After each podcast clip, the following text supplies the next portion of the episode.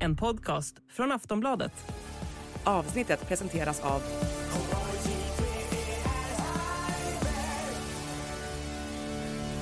Stödlinjen.se, åldersgräns 18 år. Hej och välkomna till Höjd beredskap, en podd från Aftonbladet Ledare. Idag diskuterar vi våroffensiver. Hur ser en våroffensiv ut? Vad kan vi vänta oss av framtiden? Vår egen expert Johan Victorin förklarar allt ni vill veta. Välkommen! Vår beredskap är god.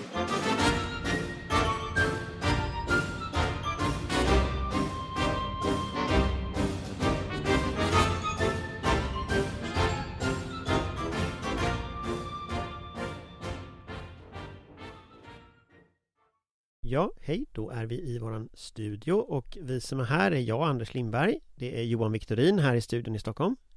Ja. Och det är Amanda Wåhlstad som eh, finns på plats i Skåne. I Malmö. Och Patrik Oksanen är på rymmen, han är någonstans i Norrland och i Norrland kan ingen höra dig skrika så att, så att eh, vi får inte höra något av honom eh, idag. Men vi tänkte prata lite om, eh, vi vill börja med NATO-processen här. Eh, vad händer Amanda? Ja, det som har hänt är ju, nu var det ju rätt länge sedan som vi spelade in. Jag tror att de flesta av våra lyssnare vid det här laget har hört och förstått att eh, Turkiet har sagt att de är villiga att ratifiera eh, eller godkänna Finlands ansökan, men inte Sverige. Att vi inte än nu befinner oss i den delen av diskussionen och inte har uppfyllt eh, tillräckligt många av Turkiets ganska vildsinta krav och nu också i fredags att eh, Ungern godkände Finlands ansökan men inte i Sverige. Och idag på förmiddagen har det publicerats en längre text på ungerska parlamentets hemsida där de förklarar varför de inte vill godkänna eh, Sverige. Och eh, det läser ungefär som en lista över lättkränkthet kan man väl säga. Eh, bland annat att Sverige konstant underminerar relationerna med Ungern. Att man eh, inte moralisk överlägsenhet, att vi skulle visa oss moraliskt överlägsna eller påstå att vi är moraliskt överlägsna. Och att vi har bristande respekt, vilket har försämrat relationen med Ungern. Eh, så det är ungefär mer rakt på sak, de saker vi har hört hela tiden egentligen. Och det återkommande problemet att det här är ju inte relevant egentligen alls. Eh, vare sig vad, vad, Turkiet, Turkiet försöker i alla fall få det att handla om, om säkerhetsbrister eh, i, i, Sverige och den svenska lagstiftningen medan Ungern ju rakt på sak säger att de är kränkta och vill ha en ursäkt i princip. Eh, för det är ju trots allt inte vare sig Ungern eller Turkiet vi ansöker om medlemskap i utan NATO. Och det relevanta torde ju alltså vara huruvida vi blir en bra och fullvärdig medlem av NATO eller inte och inte att svenska politiker har förolämpat Ungern i andra debatter på olika sätt. Um, så jag tycker det blir tydligare och tydligare här för att avsluta sammanfattningen att eh, NATO helt enkelt måste gå in och vara lite tydligare nu vad ansökan egentligen handlar om. Detta är större än vad Sverige kanske egentligen kan hantera själva. Johan? Nej, det ser ju ut som eh, jag befarade. Eh, men eh, ja, vad ska man säga? Eh, jag delar ju det som Amanda säger om den här ja, svepskälen får man väl kalla det för. Men hade också dessutom att vi, vi, vi dolde vår strukturella rasism bakom yttrandefriheten. Det är rätt så magstarkt. Vad vi, betyder ens det? Ja, men alltså, det var ju det kopplat till koranbränningen. Men Nej, men det var vi... en uppenbar rasism som, som Sverige försöker dölja. Alltså vad, vad, betyder ens det? Ja men det jag tolkar det som är att man, eller som man, det argumentet man försöker torgföra är att att vi har ju, vi har låtit en hets mot folkgrupp ske under täckmantel av yttrandefriheten. Alltså jag kan ju personligen, jag är emot koranbränningar personligen och jag har skrivit om det i ett par års tid, tjatat om att det här är orimligt. Men Ungern har en regering som har bedrivit en valkampanj med affischer på George Soros statligt finansierade för att eh, sprida antisemitism. Så att just Ungern skulle prata om någon slags strukturell rasism är ju en smula magstarkt Måste jag Men säga betyder Ja, men man ska inte låta sig provoceras av det här utan det är som det är. Eh, och sen är det ju så att... Jag eh, blir eh, provocerad ska Ja, jag säga det, ändå det är bara, det är som han eh, i Länsstyrelsen i Blekinge som blev intervjuad idag angående de här pulverbreven. Bara ett lugnt uppträdande så. Eh, och vi ska inte glömma bort heller att eh, även om vi inte ska gå med i Ungern så tillför vi en hel del till Ungerns säkerhet i form av eh, Gripenplan. Eh, så att det är ju det är ju en, Du liksom kan ju berätta parameter. lite vad det handlar om för det är ju leasade plan som de har Precis. idag Ja exakt. Eh, och och Du kan ju berätta lite vad det handlar om så att... Ja, nej men vi leasar ju ut plan eh, som eh, gamla versioner av Gripen som då eh, Ungern har i sitt flygvapen och som de vad jag förstår är väldigt nöjda med och säkert titta på och ersätta och så att säga förnya så småningom. Så att det är viktigt för Ungern rent säkerhetsmässigt att ha en bra relation med Sverige. Och det, jag uppfattar det som att i den på den militära nivån så fungerar ju samarbetet bra. Eh, så. Men, men det är ju faktiskt en parameter att väga in och sen så är ju Sverige och eh, Ungern medlemmar. Vi är ju politiskt allierade i den Europeiska unionen. Och att eh, framföra kritik mot eh, Ungern och deras sätt att, att inskränka på sånt som då är eh, in, ja, finns med i Europakonventionen och sånt. Det borde man ju få framföra. Eftersom det är samma så att säga dokument som vi ansluter oss till, samma konvention. Det finns ju också en, en mekanism idag i EU-kommission eller EU som EU har som ju Sverige har varit stödja som gör att Ungern idag inte får tillgång till EU-fonder eftersom de håller på och trixar med sitt, sitt juridiska system. Och det är det det handlar om för Ungern. Och det är det det handlar om egentligen Ja. som är min tolkning. Så att min, min tolkning här det är att vi är just nu ordförandeland i EU och att det gör att vi blir extra sårbara för den här typen av uttalanden. Men samtidigt, det finns inte så mycket makt bakom orden här från Ungerns sida. Det är väl skillnaden mellan Ungern och Turkiet tänker jag att Turkiet har ju trots allt ett strategiskt läge som är intressant och viktigt för NATO. Ungern har ju i stort sett ingenting. Eh, och när, när, jag, när jag tolkar varför Ungern nu snabbt godkänner när Turkiet har sagt att man ska godkänna Finland så tänker jag att det är för att de inte vill vara sist och godkänna Finland. De vill hinna före Turkiet. Mm. Så att när Turkiet Ja, är har ju- bestämt sig om Sverige så kommer de ju säkert då följa med. Ja. in sig. Absolut, men, men eh, det var ju bra att du nämnde det eh, och det har, Amanda hade ju med det i sin uppräkning också. Finland är ju fortfarande faktiskt inte ratificerade av Turkiet. Det är en avsikt som är uttryckt. Jag litar ju inte på ett ögonblick på den turkiska presidenten. Så att det kan hända mycket saker mellan det uttalandet och till dess att det finns bläck på pappret. Amanda? Vad gäller Ungern framför allt, men faktiskt delvis även Turkiet, så handlar det också om att kostnaden för att obstruera just nu är noll och ingen. Speciellt för Ungern så länge Turkiet inte har godkänt. Eh, då kan man obstruera, man kan slå sig för bröstet, man kan vara ute och gapa och vara kränkt och ställa en massa krav därför att det finns absolut ingen kostnad eh, associerad med det. Det finns inga egentliga konsekvenser för dem. Och därför så behöver ju egentligen inte vinsterna vara så höga heller. Det räcker ju egentligen med att man får lite uppmärksamhet och känner sig mäktig ett tag för att det ska vara värt det. Ehm, och där har vi ju ett problem som just att det här är större än Sverige. Därför att det här påverkar ju synen på NATO och organisationen och synen på Open Door Policy. Och kanske också funderingar på om andra länder ska bli medlemmar och våga ansöka om NATO-medlemskap och så vidare. Så i den meningen är ju det här ett betydligt större problem. Och där noterade jag, eh, för det tror jag hände efter vi spelade in sista gången när Stoltenberg var här och var väl lite småirriterad och pratade om att vi inte skulle snacka upp eh, det här på något sätt. Men där tycker jag faktiskt att den gode generalsekreteraren som jag har väldigt bra uppfattning om egentligen. Han har begått ett misstag, han har inte känt sin organisation. Det är han som har snackat upp den här processen från början, att det här skulle gå våldsamt fort. Så att eh, den det är som det är, det är strategi, det handlar om relationer mellan Ryssland och Turkiet och det är någonting som både Sverige och Finland faktiskt missade att analysera när man gjorde den här ansökan så att man hade kunnat vara lite bättre förberedd. Jag jag börjar ju få en känsla av, alltså Å ena sidan så måste detta ju analyseras efteråt. Var, var gick det snett i analysen av det här? Eh, men sen börjar jag fundera på hur mycket av ett misstag egentligen det var att gå med på det här trepartsavtalet eh, i Madrid. Eh, att det kanske var så att Stoltenberg drev fram det som en lösning som egentligen blev en så här kortsiktig lösning på ett lite mer långsiktigt problem. och att sen har ju det här dokumentet använts som slagträ. Och där undrar jag om det kanske var så att både Sverige och NATO eh, begick ett misstag i att man skrev på det här dokumentet överhuvudtaget. Eh, något sådant dokument finns ju inte med Ungern. De bråkar i alla fall. Eh, så, så, så, att det kanske är så att man helt enkelt måste ha is i magen eh, när det gäller detta, är väl min känsla. Eh, nu ser jag att Billström, när han uttalar sig om Ungern så har han ju bara avfärdat i princip. Så att han har ju fått lite is i magen och det är väl mm. bra. Liksom.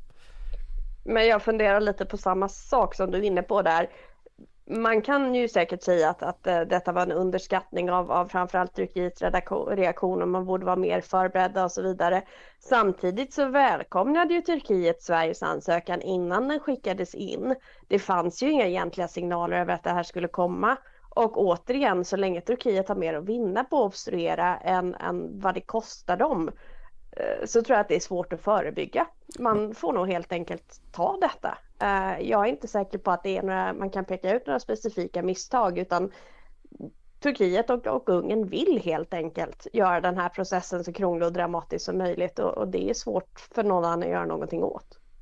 Jag tror att det skiljer rätt mycket för att det du refererar till är ju den världen vi levde i fram till den 24 februari 2022.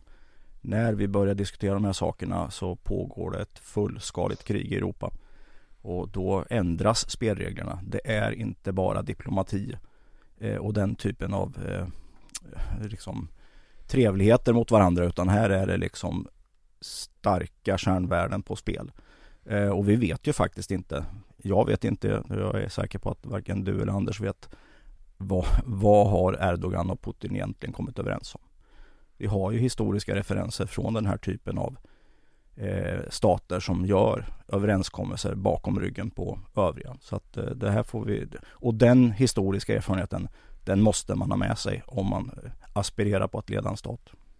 Men, men där tänker jag ju liksom rent strategiskt framöver därför att om det är så att Sverige blir medlemmar i Vilnius, vilket ändå trots allt eh, ändå, Det finns en sannolikhet, jag vet att Johan inte tror det riktigt. Eh, du, du är lite mer pessimistisk. Jag argumenterar ju för det lite utifrån att det finns en rationalitet hos alla parter att ha löst detta så att inte man hamnar i läget att Open Door Policy ifrågasätts. Man hamnar i läget att, att Putin faktiskt har lyckats splittra väst. Eh, kostnaden för det eh, blir väldigt stor. Så att rent rationellt så tycker jag att det, det, det känns som en rimlig tolkning.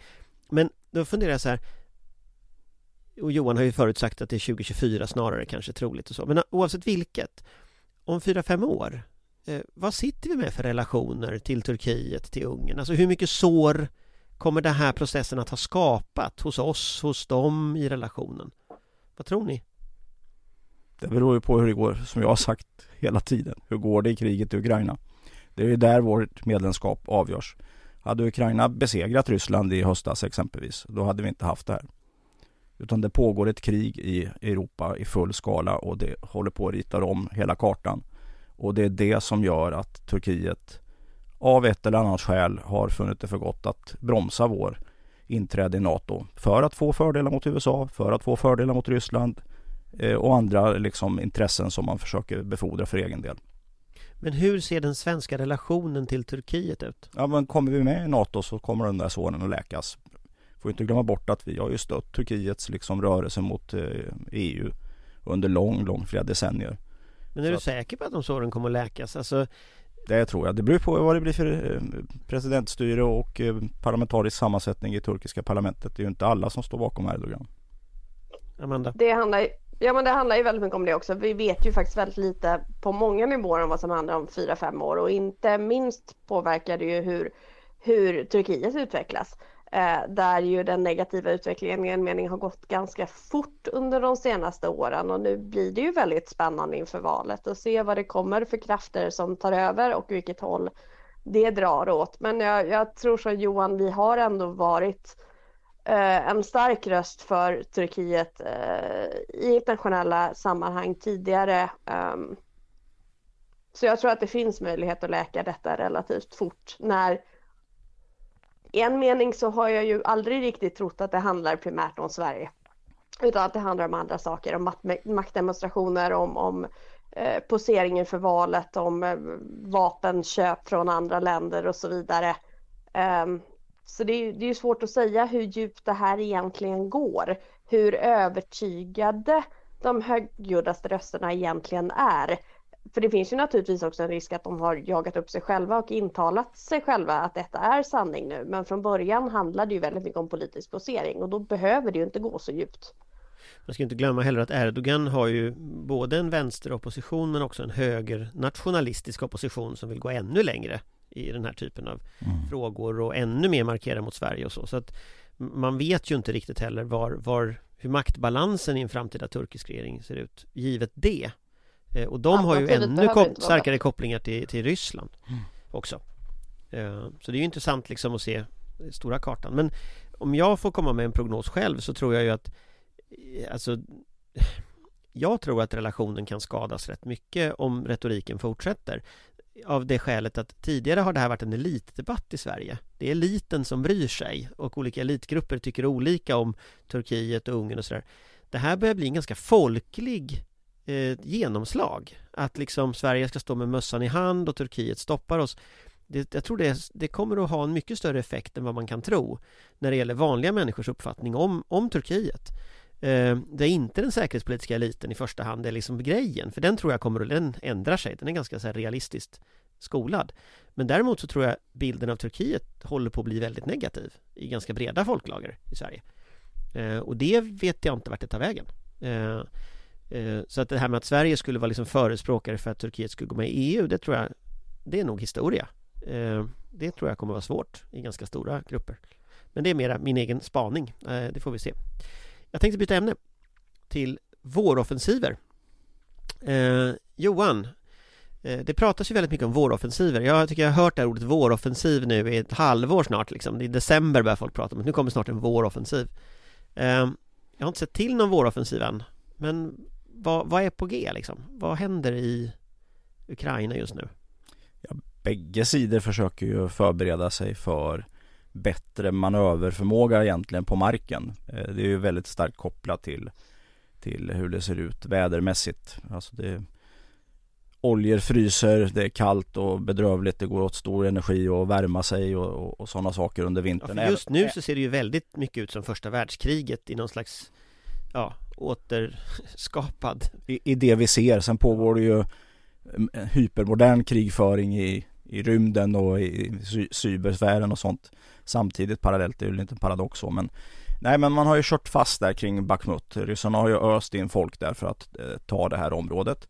Eh, och eh, då försöker Ukraina stabilisera den här fronten genom att, och vad jag har försökt följa med här så har man satt in den ena brigaden efter den andra för att stabilisera linjen. För att det är eh, ett genombrott man fruktar. Så att är det så att man kan bryta igenom med stridsvagnsförband och, och mekaniserade förband, alltså andra pansarskyttefordon, så kan man snabbt börja rulla upp linjer bakom och helt plötsligt så anfallet stridsvagnskompani mot ett artilleriförband eller ett luftvärnsförband eller en depå eller en bakre stab och då, då, går det ganska fort att förlora fotfästet för eh, försvararen. Alltså Bachmut är ju strid i bebyggelse mm. som det handlar om och om man kollar på en karta här, om man tänker på en karta så, så omger ju ryssarna från tre håll eh, den här fickan som det i praktiken mm. är.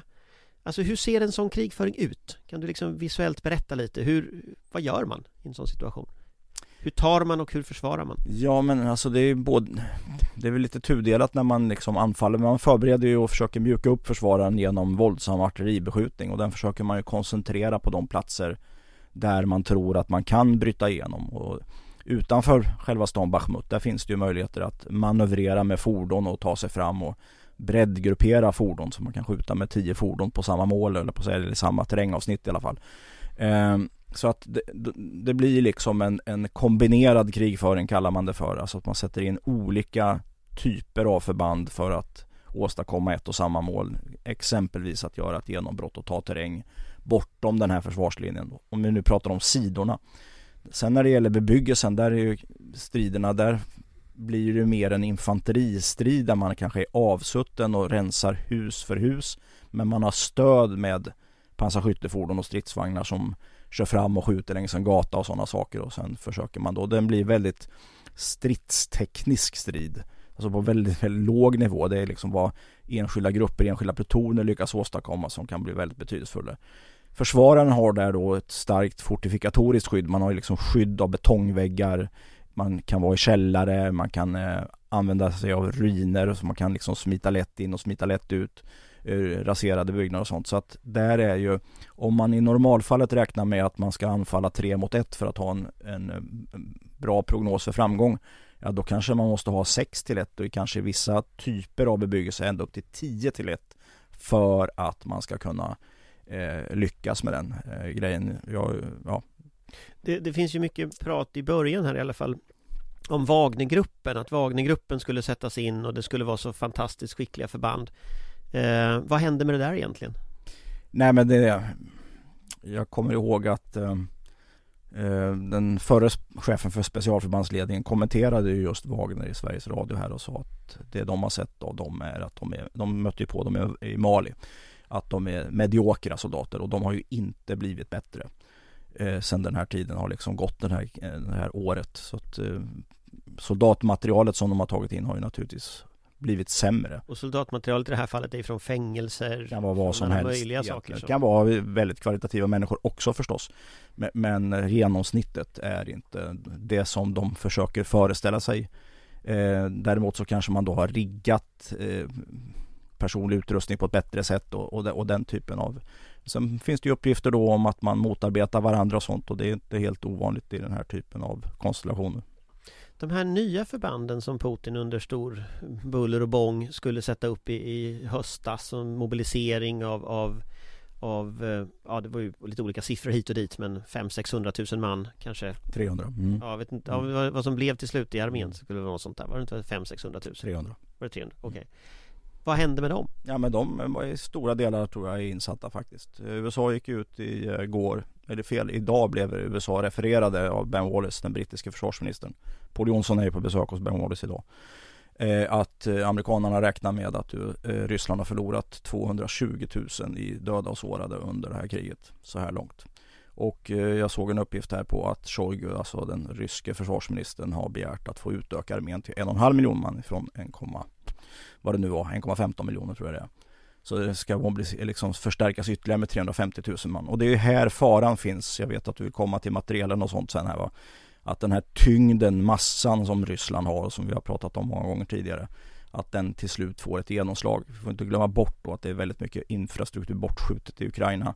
Ekonomin har gått ner, det är en mindre befolkning. Så att de får ju verkligen kämpa emot här och eh, måste ju ha vårt ovillkorliga stöd egentligen i princip för att klara det här.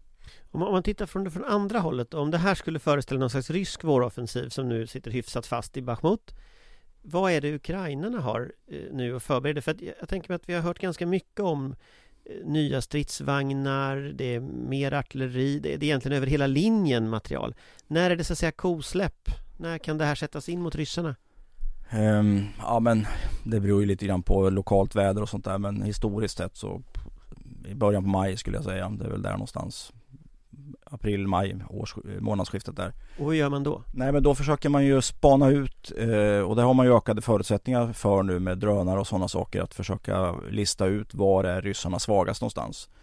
Eh, problemet är ju att Ryssland har förmåga att spana ut var kraftsamlar de ukrainska styrkorna sig själva någonstans. Men det man försöker göra är att hitta svaga punkter där man kan få manöverutrymme med den här typen av rörlig strid. Så man kan ta sig fem mil, kanske sju mil, 10 mil på en enda dag egentligen. Och försöka riva upp de ryska linjerna. Nu har ju ryssarna grävt ner sig, det ser man ju väldigt tydligt på satellitfoton och sånt, att det är väldigt mycket fortifikatoriskt skydd. Och då blir det ju en omväxling så att om ryssarna behövt tre mot en för att anfalla så behöver nu Ukraina tre mot en och det är alltså en faktor på nio som skiljer. Så att det här blir ju inte helt lätt då. Det som talar för Ukraina i den eh, biten är egentligen två saker. Det ena är att man får då kvalitativt bättre materiel i form av stridsvagnar och långskjutande artilleri framförallt och, och luftvärnssystem ska jag säga också. Eh, det är den ena biten. Om den mängden, den kritiska massan räcker till, ja det återstår att se. Men så har man en annan faktor också eh, vid sidan av sin försvarsvilja och det är ju att man visade i höstas att det finns, inte hela ukrainska armén, men det finns delar av den ukrainska armén som kan föra en rörlig strid på ett sätt som kanske inte ens ryssarna kan. Och det, för att eh, det handlar ju väldigt mycket om att samordna saker och ting i tid och rum och vara väldigt tydliga linjer och göra saker liksom eh, i ett tempo, i en sekvens som gör att man helt plötsligt inte åker ifrån sitt eget artilleri eller det finns bränsle som kan föras fram och så att man kan ta sig ytterligare fem mil nästa dag. Eh, och liksom få ihop allt detta är oerhört komplext när man gör detta mot rysk artillerield samtidigt och det finns eh, attackplan i luften och sådana saker.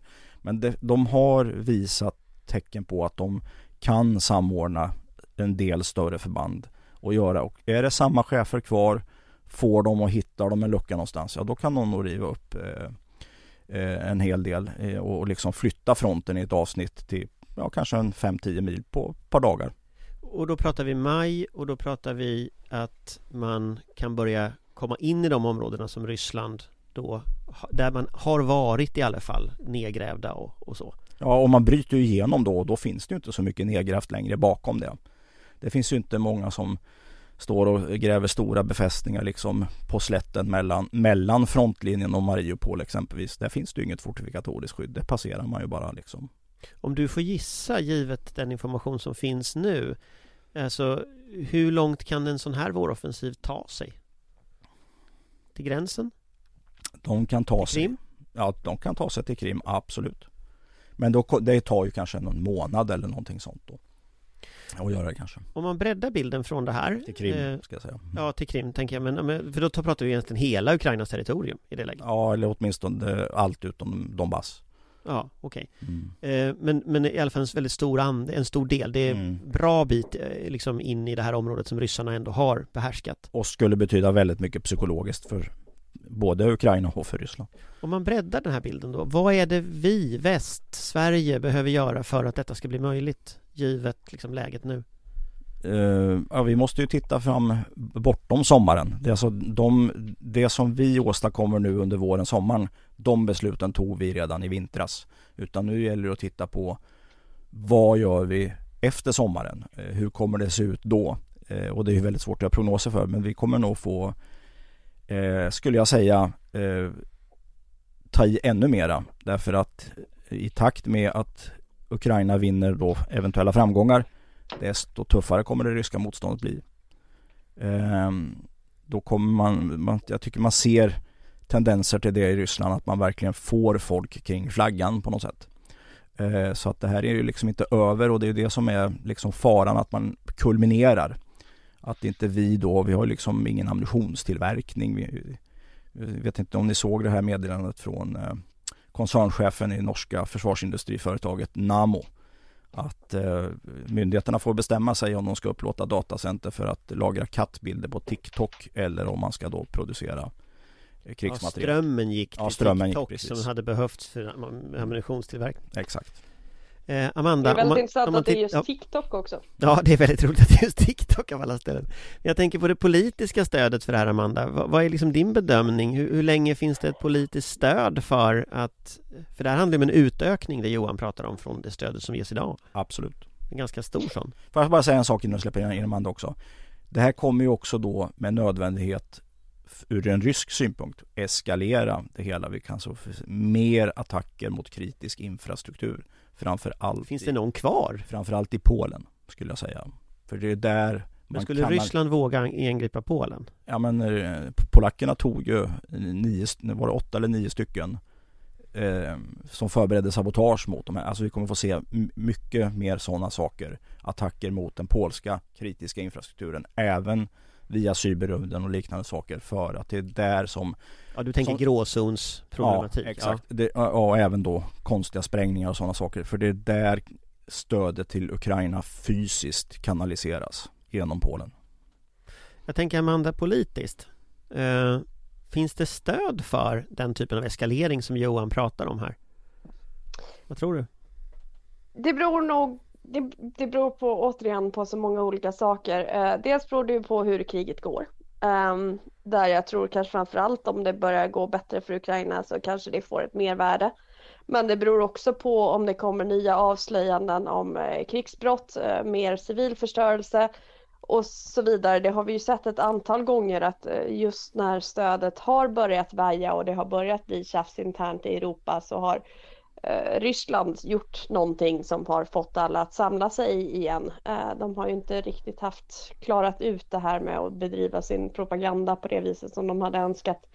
Jag tror att stödet är stort. Eh, I den svenska regeringen så tror jag stödet är väldigt stort och det tror jag det är i riksdagen också. Eh, hur stort kommer påverkas av en massa externa faktorer, både rent generellt ekonomiska men också som sagt på hur det ser ut och går i Ukraina.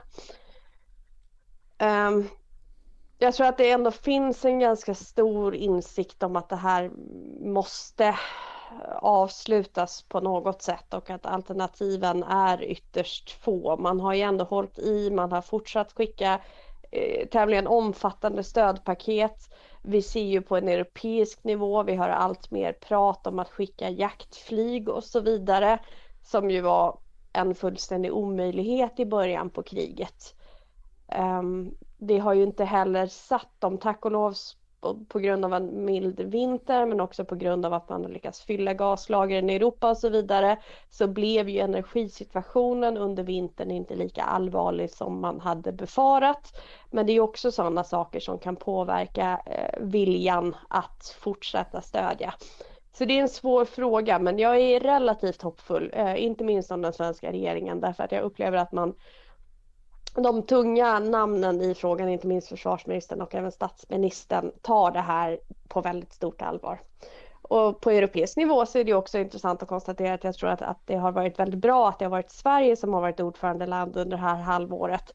För det finns en ganska tydlig geografisk skiljelinje eh, inom EU, eh, fokuset på, på både Ukraina och öst. Det har funnits länge men den har blivit kanske tydligare med invasionen av Ukraina att om vi får ett större fokus på Sydeuropa så kanske man släpper lite fokus på Ukraina. Så där kommer eh, Norden, eh, baltstaterna, Polen, eh, Tyskland i den mån de går och litar på de här frågorna kommer behöva hålla i där för att tyngdviken eh, ska fortsätta ligga mot, mot Ukraina och mot Ryssland.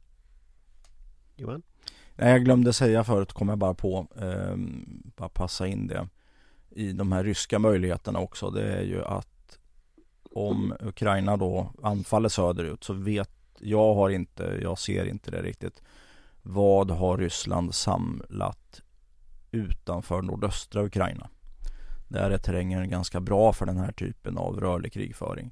Så att eh, det finns ju en, och det måste liksom Ukraina ta hänsyn till om man anfaller söderut. Vad kan falla oss i ryggen från, sydöst, eh, från nordöstra Ukraina så att säga in i nordöstra Ukraina hota Kiev, hota de anfallande styrkorna bakifrån.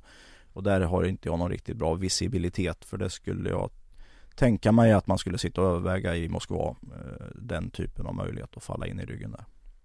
Men, men vad du säger är att det är sannolikt att den här offensiven sker och eh, om, om Ukraina vinner, så länge Ukraina vinner den så tänker du Amanda att då kommer eh, då kommer Europa att, att backa upp det här. Vad händer om Ryssland helt enkelt går till motattack och lyckas ta Bachmut eller lyckas göra som du säger nu Johan, en kniv under ryggen om vi tar Amanda, alltså vad, vad, hur skulle väst reagera om det börjar gå bra för Ryssland? Men det beror ju också jättemycket på vad som händer i övrigt. Eh, jag tror inte man kommer överge Ukraina. Jag tror också att börjar det gå bra för Ryssland så kommer vi säkerligen återigen börja se eh, hur Ryssland bedriver krigsföring. Eh, få ytterligare bevis ja, du för, tänker för liksom, grova krigs... Ja, jag tänker Butcha. Jag tänker eh, grova krigsbrott och så vidare. Eh, att man tar mål mot civil infrastruktur och så vidare. Och det kan ju sig kanalisera ytterligare en våg av stöd. Sen ska jag också säga, apropå det jag tidigare gick igenom, att man har ju passerat väldigt många gränser i sanden, eller vad man ska kalla det nu, från västs sida. Man har börjat skänka väldigt mycket materialtyper som inte ens var på bordet från början. Man har börjat prata om jaktflyg som sagt, man skänker stridsvagnar, man har lyckats få Tyskland någorlunda med på tåget i alla fall när det gäller vidare export av materiel. Eh, många länder skänker enormt mycket utrustning, även av sånt som de kanske egentligen själva skulle behöva. Eh, och det tror jag i sig också, då kommer det vara lättare framöver för vi har inte sett de här tendenserna som i alla fall jag var orolig för tidigare, att man sitter och tjuvhåller på saker ifall man behöver dem själv. Utan det har funnits en mentalitet att grejerna gör mer nytta i Ukraina och klarar inte Ukraina ut det här så kommer vi drabbas. Eh, och det är nog också en god signal, tror jag, för hur man kommer fortsätta argumentera framöver.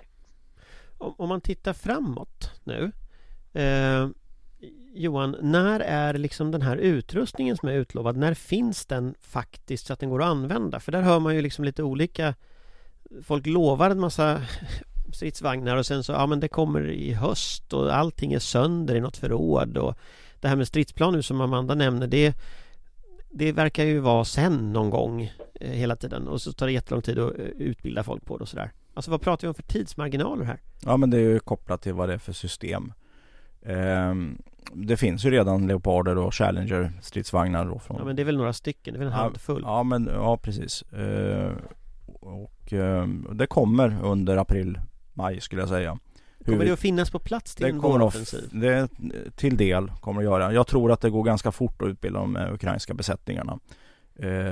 Det kommer de fixa ganska fort. De, är, de har tillräckligt med liksom erfarenhet av att köra vagnar och som de ska ställa om sig lite grann. På en vecka är de liksom omutbildade skulle jag säga, erfaren personal, inga problem. Eh, utan det som tar tid är ju det logistiska, det är väldigt tydligt med stridsflygplan. Eh, där också återigen ukrainska piloter tämligen skickliga, de kommer också på förhållandevis kort tid lära sig själva flygplanet. Men sen att få logistiken, reparationerna, ammunitions och bränslepåfyllningen och få det systemet att fungera och sen börja ta tull på de ryska systemen. Det kommer ta ett år minst om man skulle fatta det beslutet om idag, idag. Om vi pratar samordnade system och så antar vi att det som har ändå har hänt trots att det finns utbildning Vi pratar flyg, artilleri, infanteri, pansar, all, alla de här samordnade system Hur lång tid tar det? Ja men alltså Tar det ett år? Ja det tar ett år Det tog sju och en halv månad att göra en F-soldat, en kategori F, alltså en vanlig skyttesoldat i, i det gamla värnpliktsförsvaret. Och då har man en hygglig nivå. Eh, och sen tar det då 10 månader och 15 månader beroende på vilken befälsposition man har, så ett, ett år ungefär. Så då pratar vi våroffensiven 2024 snarare då eller? Nej men här är det ju så här att här finns det ju liksom redan en organisation. Den är ju redan i fält den här krigsmakten, den rycker inte in på måndag. Nej men jag tänkte själva tekniken, att mm. få de här olika systemen att fungera ihop. Är inte det jobbigt? Jo men de gör ju det fast med andra system. Så att det går, alltså själva att få Ponera nu att vi byter ut artilleri och stridsvagn och stridsfordon i en ukrainsk brigad. Det går på några veckor skulle jag säga att göra det. Men då är det kanske bara på en brigad.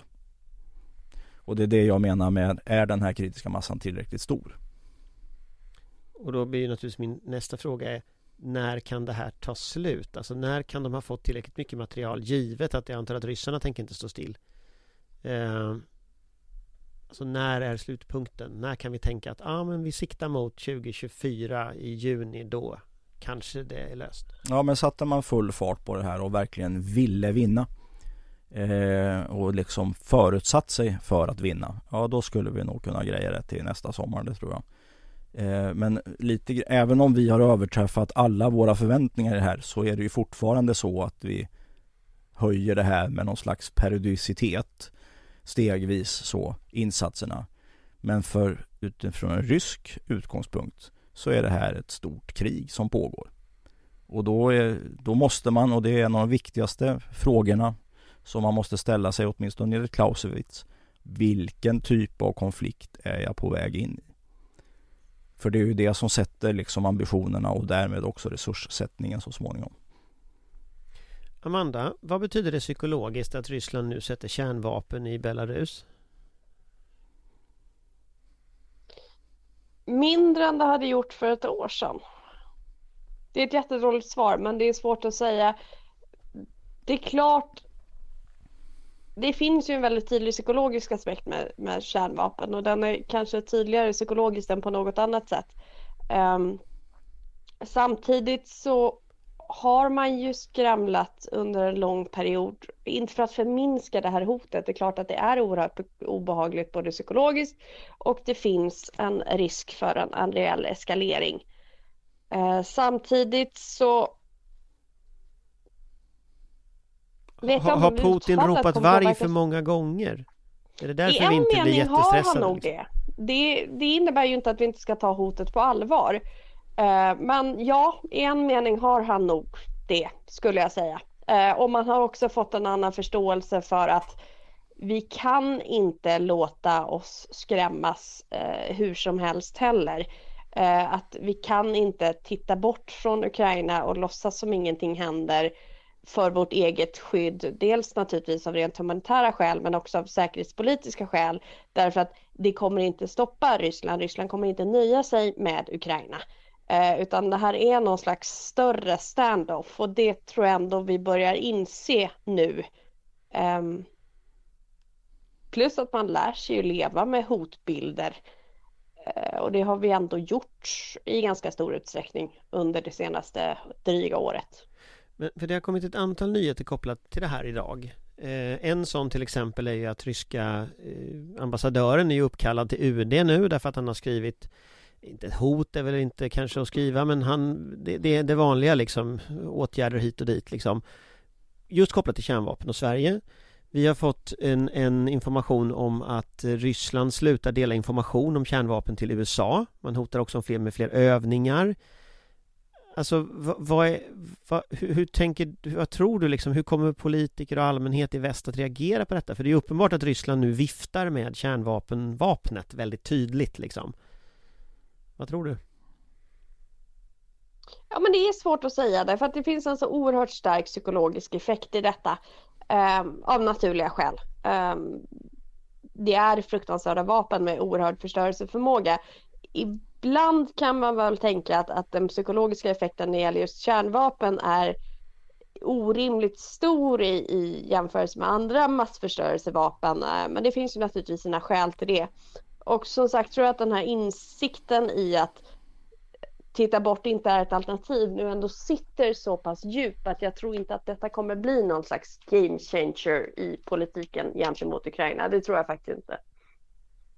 Alltså Johan, ambassaden har ju skrivit, de har uttryckt sig så här Sverige har blivit, citat då, ett legitimt mål för Rysslands vedergällningsåtgärder Slutcitat om landet kommer i NATO Bluffar, ja vad heter han? Eh, Viktor Tatarintsev. Tatar- Tatarintsev Uta- ja, ja, bluffar den gode Tatarintsev Det är ju en ny terminologi för annars har man ju alltid sagt att man ska svara med militärtekniska åtgärder.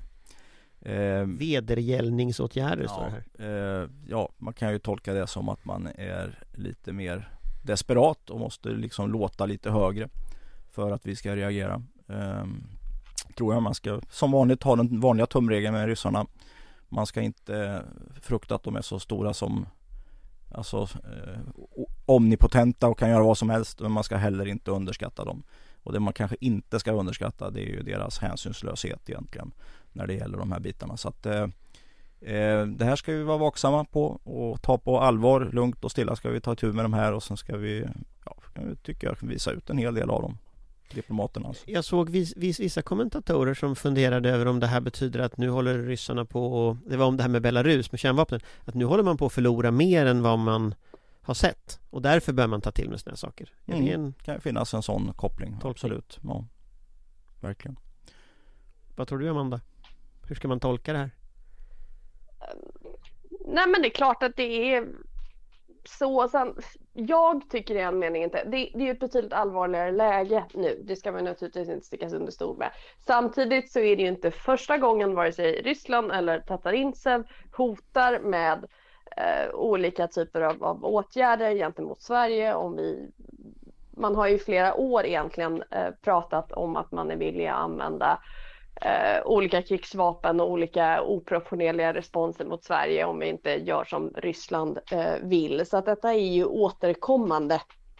Eh, ja, det är klart att det är obehagligt, men, men det är nog lite man ska inte säga att tomma tunnor skramlar mest därför att de har ju tillgång till de här vapnen och det är ett allvarligt hot. Men jag tror inte att hotbilden gentemot Sverige har förändrats eh, i någon större mening de senaste dagarna. Nej, inte när det gäller kärnvapen i alla fall. Eh, tror jag. Men däremot så har jag observerat ett litet upptick i rysk desinformation på egna kanaler. om att Ukraina eh, håller på att utveckla en smutsig bomb. Nu Eh, igen? Ja. Så Den kom- var ju Ja. någon vals förra Ja, året. Ja, så det kommer igen nu i, som ökad puls. Eh, och det är ju alltid intressant. Eh, Och då skulle det vara i den eh, tappningen en falsk flaggoperation.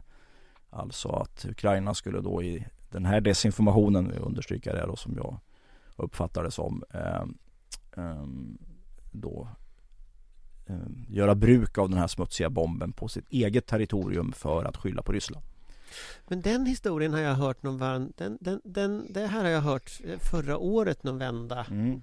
Den går lite i vågor den här Ja, ryska som, är, som en liten puls, exakt. Ja, intressant. Det kan man ju alltid ställa sig frågan om det är olika då underrättelsetjänster eller olika maktsfärer inom Kreml som griper tillfällen och sånt.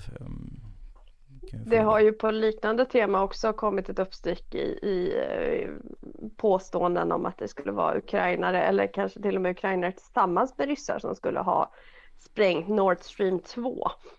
Ehm, som ju också är en intressant aspekt att detta då skulle vara en ukrainsk eh, false flag operation.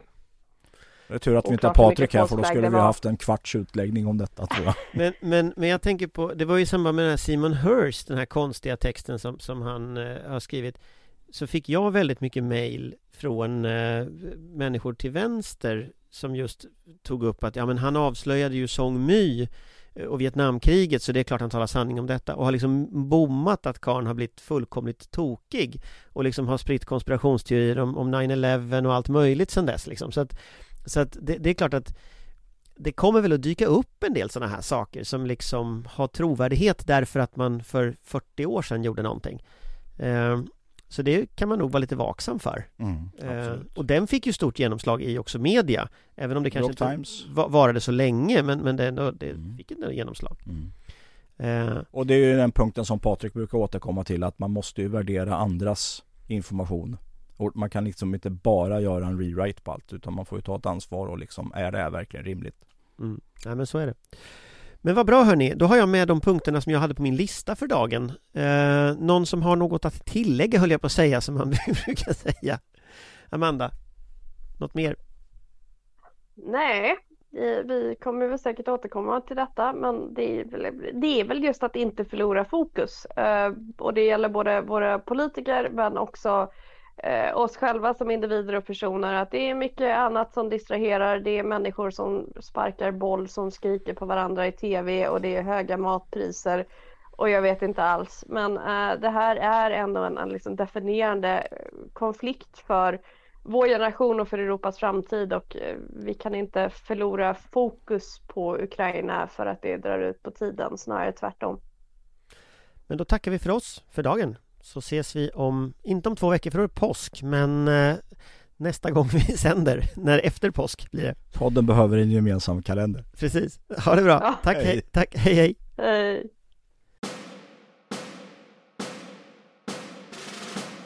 Vår beredskap är god.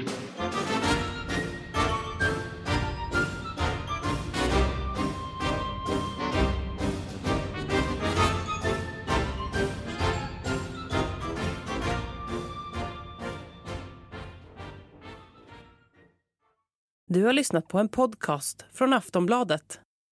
Ansvarig utgivare är Lena K Samuelsson.